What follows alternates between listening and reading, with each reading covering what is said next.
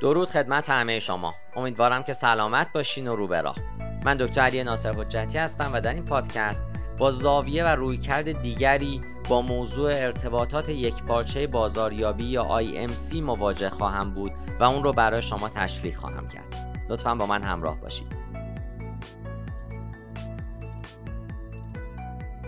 در این دنیای رقابتی با رسانه های بیشمار بازاریابی و تبلیغات و کمپین های بازاریابی قدرتمند شما باید با استفاده از یک رویکرد 360 درجه یک پیام بازاریابی ثابت رو برای تقویت موقعیت خودتون در بازار و تأثیرگذاری بر مشتریان احتمالی خودتون و همچنین مشتریان فعلی داشته باشید.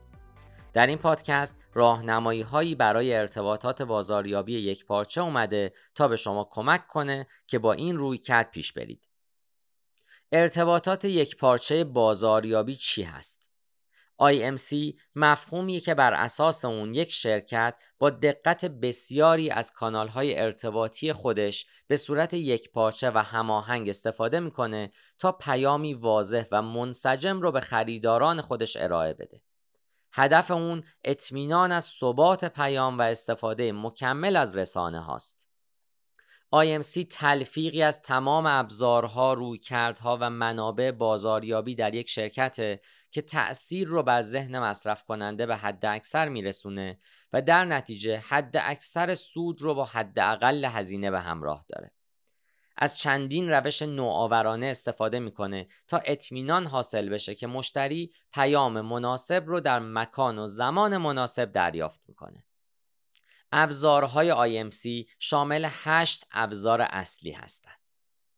تبلیغات تبلیغات به هر شکل از تبلیغات غیر شخصی محصولات یا خدمات توسط یک حامی مشخص تا رسانه های مختلف مورد استفاده مثل روزنامه ها و مجلات که چاپی هستند یا رادیو و تلویزیون که چیزی از اونها پخش میشه یا شبکه های نظیر تلفن، بیسیم، ماهواره و غیره یا رسانه های الکترونیک مثل سایت ها، نوارهای صوتی و تصویری، صفحات وب یا حتی قسمت های نمایشی مثل بیلبوردها، علائم و پسترها.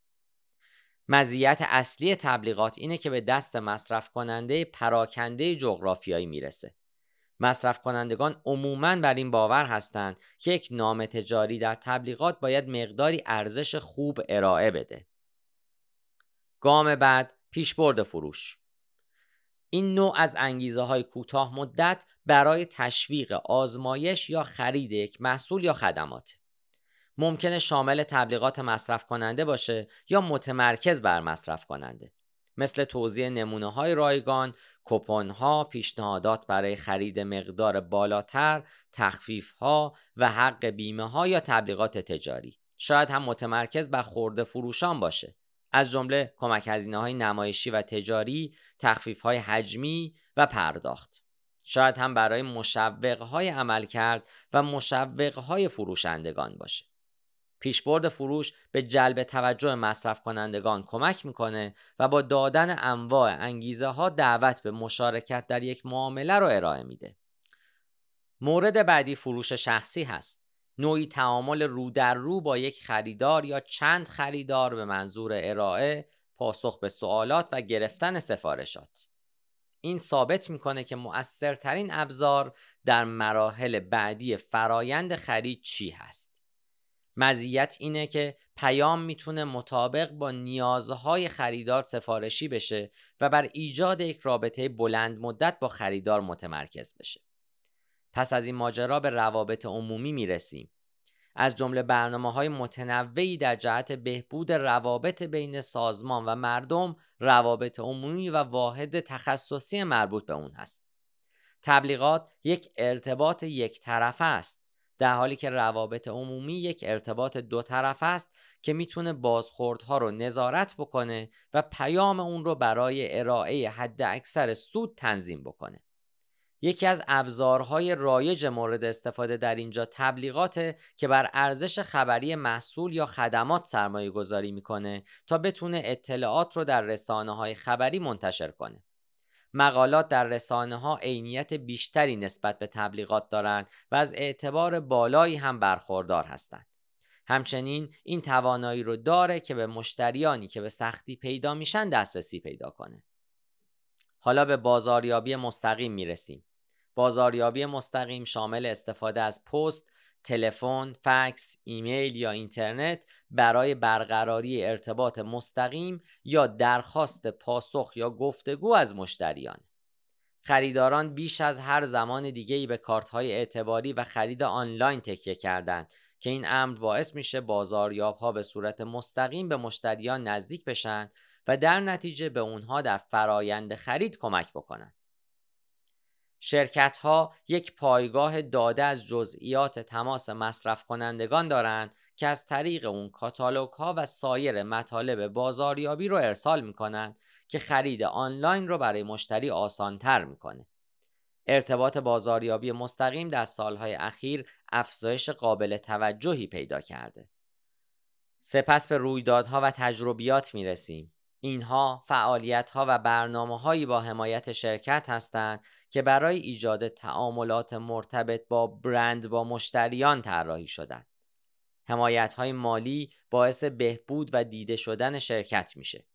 شرکت ها تجربه استفاده از محصول رو به مشتریان ارائه می کنند که در نهایت منجر به فراخانی بالاتر برند نسبت به رقبا میشه. این رویدادها ثابت می‌کنه که مخاطب در اون درگیر میشه. مورد بعد بازاریابی از طریق رسانه های اجتماعی است.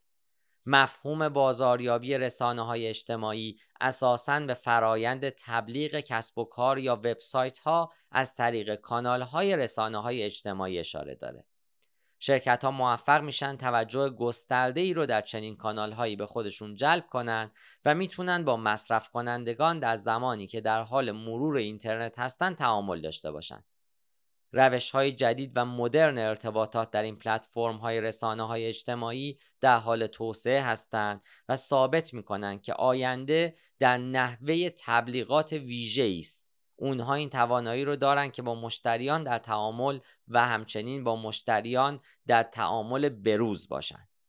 حالا به بازاریابی موبایلی می‌پردازیم. بازاریابی موبایلی شامل برقراری ارتباط با مصرف کننده از طریق یک دستگاه تلفن همراهه. یا برای ارسال یک پیام بازاریابی ساده معرفی اونها به یک کمپین جدید مبتنی بر مشارکت و اجازه بازدید از یک وبسایت از تلفن همراه امکان پذیره. ارزونتر از روش های سنتی هم برای مصرف کنندگان و هم برای بازاریاب ها بازاریابی موبایلیه که واقعا یک نسخه ساده از بازاریابی آنلاینه که با گذشت زمان استفاده از اون افزایش پیدا می‌کنه. به عنوان مثال تبلیغاتی هستند که در برنامه های تلفن همراه می‌بینیم. اجزای IMC اگر به صورت گسترده و بهینه مورد استفاده قرار بگیرند به سود پیشنهادی شرکت کمک زیادی می‌کنند.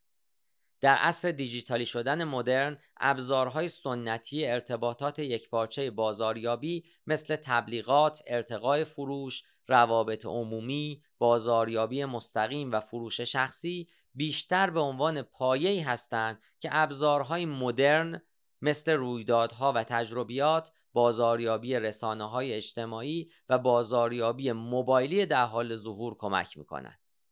ابزارهای مدرن تجربه مصرف کننده و تأثیر پیام ها بر مخاطب را افزایش میدن.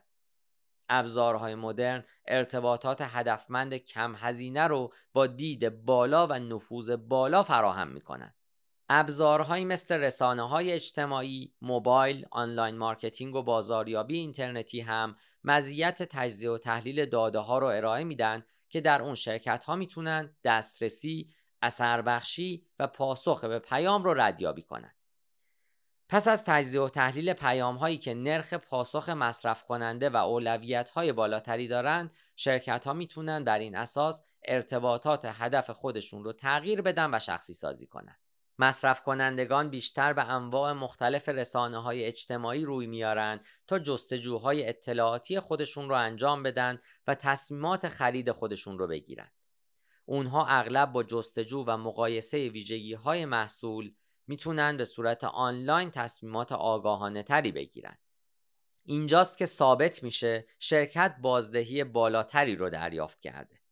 83 درصد از بازاریاب های در حال رشد ارزش بالایی برای بازاریابی رسانه های اجتماعی قائل هستند. بنابراین میشه با اطمینان گفت که ارتباطات بازاریابی با ظهور ابزارهای مدرن روز به روز شخصی تر میشه و از این رو راه رو برای آینده هموارتر می‌کنه. امیدوارم شما هم با تصمیمات مدیریتی صحیح نتایج فوق‌العاده‌ای برای کسب و کار خودتون رقم بزنید. پاینده باشید و برقرار.